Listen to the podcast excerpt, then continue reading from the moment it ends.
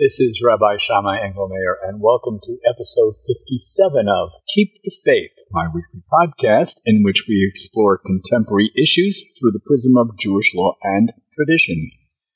As various Republican led legislatures around the nation either have passed or are planning to pass restrictive voting rights laws, and as Democrats in the Senate move forward with legislation that would overturn most of those restrictions, many eyes are focused on the U.S. Supreme Court because sometime this month, the way it words its decision in an Arizona case could make it harder to challenge those restrictions down the road. It could even make moot any voting rights legislation the Democrats managed to get passed. As it is, the Democrats face an uphill battle in the Senate because Republicans have vowed to kill the bill the way they killed the January 6th commission bill last Friday. Besides, the clock is ticking on that effort because election experts say the Democrats have only until Labor Day to put election safeguards in place that will be in force for the 2022 elections, unless they can pull it off by Labor Day the Democrats would be in a position to lose both houses of Congress next year because some of their voters won't be allowed to vote in many states. So the topic for this week is voting rights and what Jewish law has to say. Seriously, Jewish law has much to say about voting rights and our own responsibility to register and vote. But first, some background, just in case you haven't been following this developing story in the news of late big issue with Republican legislators is that they failed in 2020 to take back the House and they lost control of the Senate. And they also lost the White House. In normal times, the GOP would have looked at the results to see where they went wrong and then try to fix those problems before the next election cycle. They've done that in the past, as have the Democrats. 2020, however, was not a normal time. Donald Trump refused to concede the election, claiming instead that he actually won and that the election was stolen. A Reuters Ipsos poll taken in early May showed what earlier polls since last November have shown that 56% of Republicans believe the election was rigged in some way, and that 53% believe Trump actually won the election. More important, as far as voting rights are concerned, 87% of Republicans, 87% want new restrictions placed on who and how people may vote. It's that last finding that has emboldened Republican legislators to do just that, to make voting as hard as possible for the very groups that are not likely to vote Republican.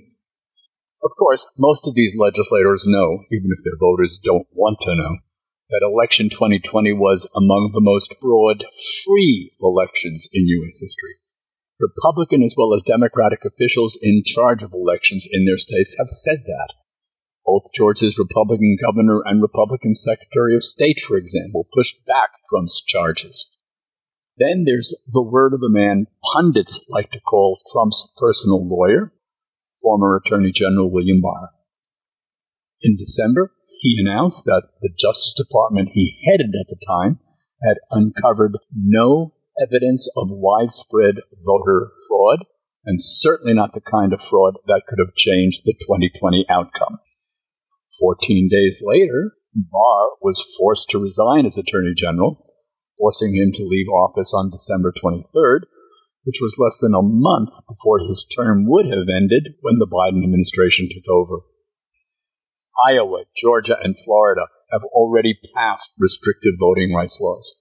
Arizona, Ohio, and Michigan are poised to do so in coming weeks. Republicans in Michigan expect Governor Gretchen Whitmer, a Democrat, to veto any such bill, so they also will try to put their proposed law on statewide ballot. And then there is Texas, which already has some of the most restrictive election laws in the country a bill that was before the Texas legislature, before it adjourned last week, would have put new restrictions on absentee voting, would have given partisan poll watchers broad new authority to block voters from voting, would have banned both drive through voting and 24 hour voting, both of which accounted for a great many Democratic votes in Houston and its surrounding areas in 2020, and in an effort to intimidate local election officials, would have increased penalties for mistakes they might make. Democrats in the state House of Representatives thwarted passage of that bill by walking out before a vote could be taken, thereby denying that body the quorum needed to proceed. But Texas Governor Greg Abbott vows to call a special session of the legislature to restart the process. He also said he would veto a provision in the budget the legislature passed that provided money for the legislators' salaries. Talk about intimidation. In the end, all of the restrictive legislation in Texas and elsewhere will end up before the Supreme Court, as will any bill the Democrats in Congress manage to get into law. And that's a big if. How it will decide those cases will depend on the words the Supreme Court uses in deciding a case challenging two Arizona regulations that were struck down by the Ninth U.S. Circuit Court of Appeals. That lower court did so, it said, because of Arizona's, quote, long history of race based discrimination against its American Indian, Hispanic, and African American citizens, and its pattern of discrimination. Unquote. The two provisions, the Ninth Circuit said, violated the Voting Rights Act of 1965. While the Democratic National Committee, among others, have argued that the Supreme Court should allow the Ninth Circuit decision to stand, the Biden administration curiously told the court that the laws, while restrictive, nevertheless did not violate the 1965 law. The court likely will rule that way. The real issue, though, is what standard the High Court sets out in its decision that would affect any future challenges that come before it, some of which have already found their way to lower courts. In the words of an American Civil Liberties Union attorney, the anticipated decision, quote, could have quite broad implications for the application of the Voting Rights Act in the future, unquote. And that brings us to what Jewish law has to say about voting rights. Supposedly, the first election, if you can call it that, happened in ancient Greece sometime around 508 BCE. The Greeks didn't vote for a candidate, they voted against a candidate. Actually, they voted to choose those officials they wanted sent into exile for the next 10 years. There's an idea. In reality, though, ancient Israel had long been holding elections of their own sort, going all the way back at least to its first monarch, King Saul, because such an election is what the Torah itself required.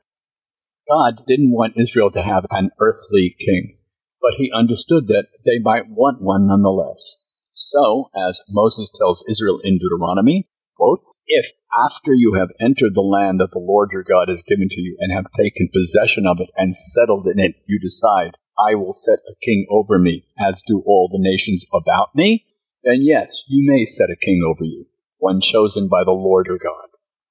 But the king you place over you must be one of your own people who are not permitted to set an alien over you, a person who is not of your people. Unquote. In other words, God may choose his candidate, but the people must have the final say.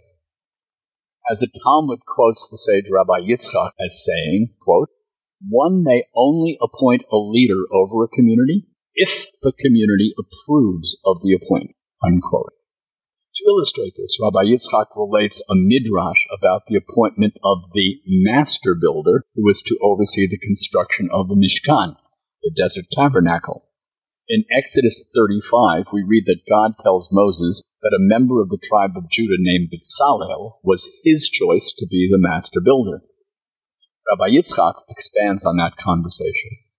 Quote, the Holy One, blessed be He, said to Moses, Moses, is the appointment of Bezalel suitable to you? Said Moses, Master of the universe, if you deem him suitable, then of course I do too.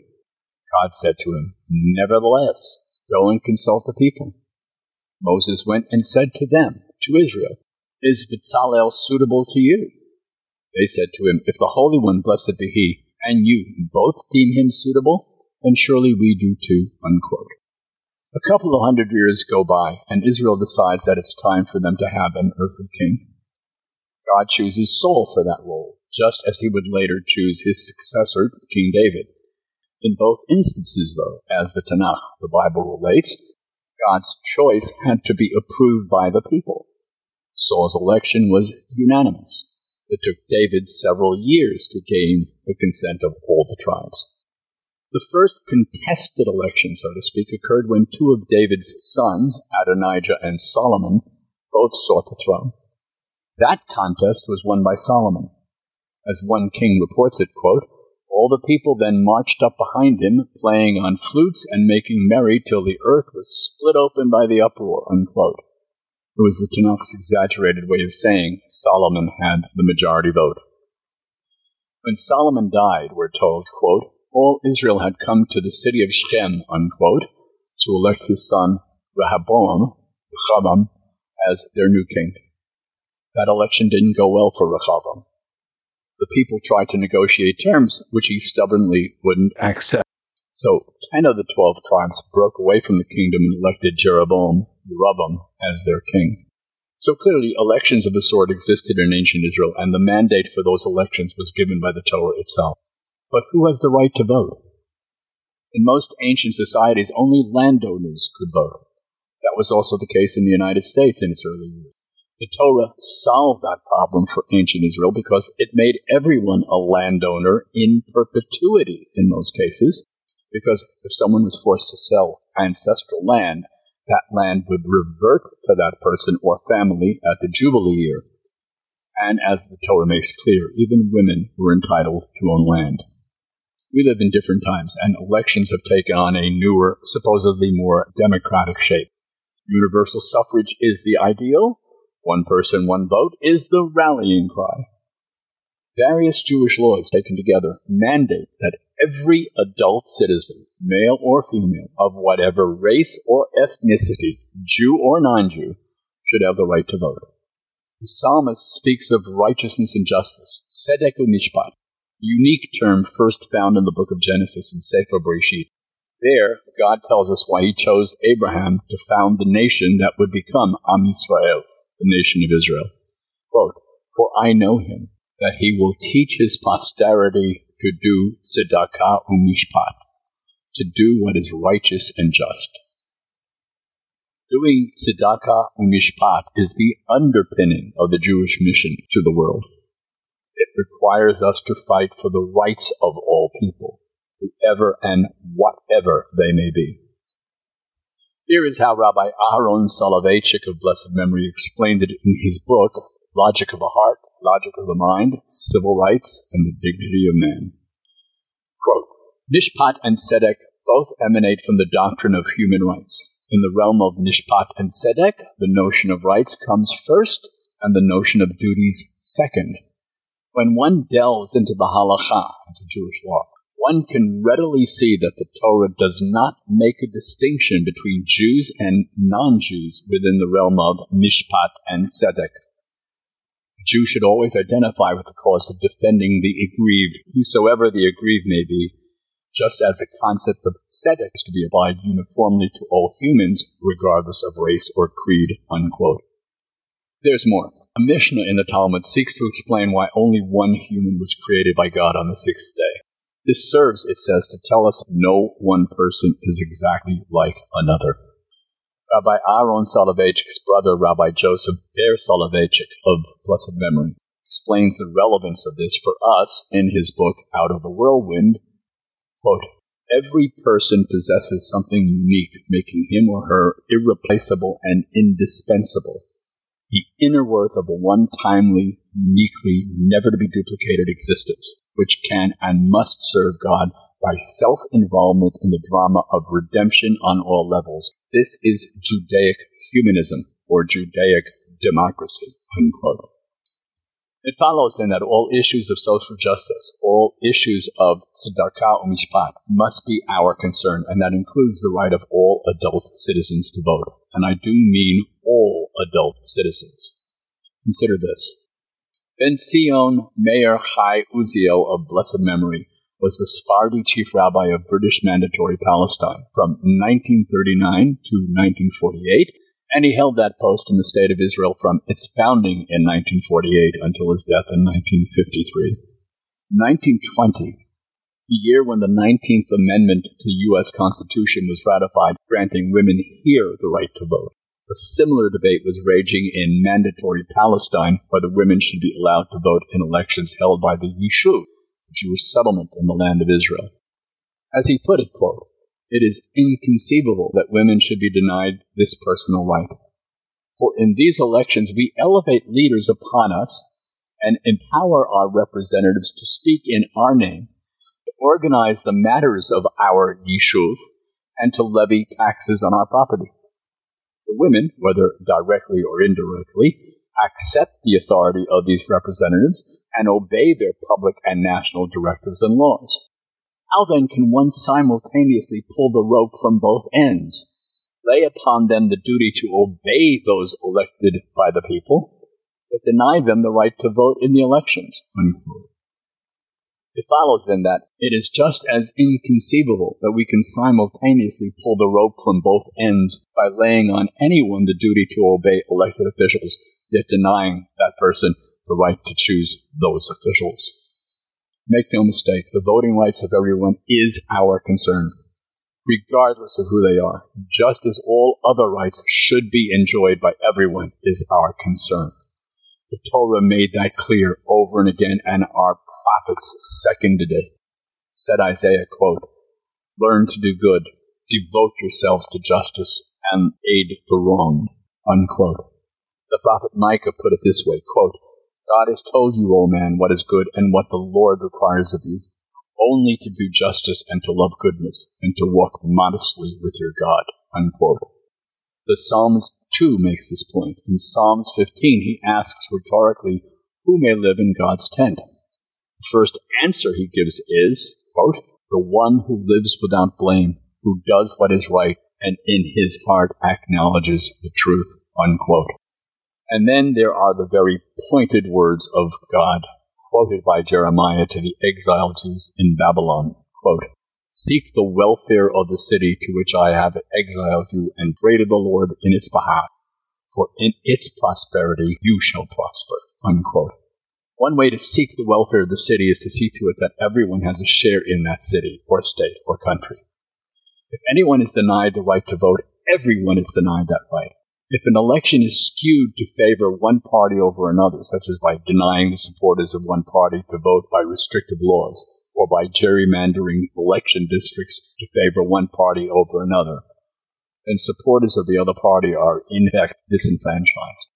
There's a principle that informs Jewish law that our sages of blessed memory took very seriously. The principle known as kivod habriot, protecting human dignity. As Maimonides, the Rambam, explained it, kivod habriot is not something to be taken lightly. All of us, Rambam says, quote, must be mindful of this because our main concern must be to solely enhance the glory of God all who dishonor his Torah is himself dishonored by humankind. And there is no honor of the Torah but to do according to its laws and judgments. Unquote. Finally, in 1984, Rabbi Moshe Feinstein wrote these words in a letter in which he cited yet another principle that plays a role in Jewish law, the principle of Hakarat HaTov, which Rabbi Feinstein called a fundamental principle of Judaism. The term means expressing gratitude for good that is done to us. Our sages also took Hakarat Hatov very seriously and said it applied to how we're to look at everyone in this world, whoever they may be. Rabbi Feinstein, in his letter, applied this principle to voting. Noting the freedoms that we, the people, enjoy here, he wrote, quote, the most fundamental responsibility incumbent on each individual is to register and to vote. By this, we can express our appreciation and contribute to the continued security of our community. Unquote. There can be no security for any community that denies its people the right to register and to vote. It's that simple. This is Rabbi Shammai Engelmayer. I hope you come back for my next podcast, and I'd like to hear what you have to say about this or my other podcasts. Go to www.shammai.org, www.shammai.org, and email me, please. Pray for the peace of Jerusalem and all of Israel, and pray for peace and brotherhood in all the world. Shabbat Shalom. Stay healthy. Stay safe.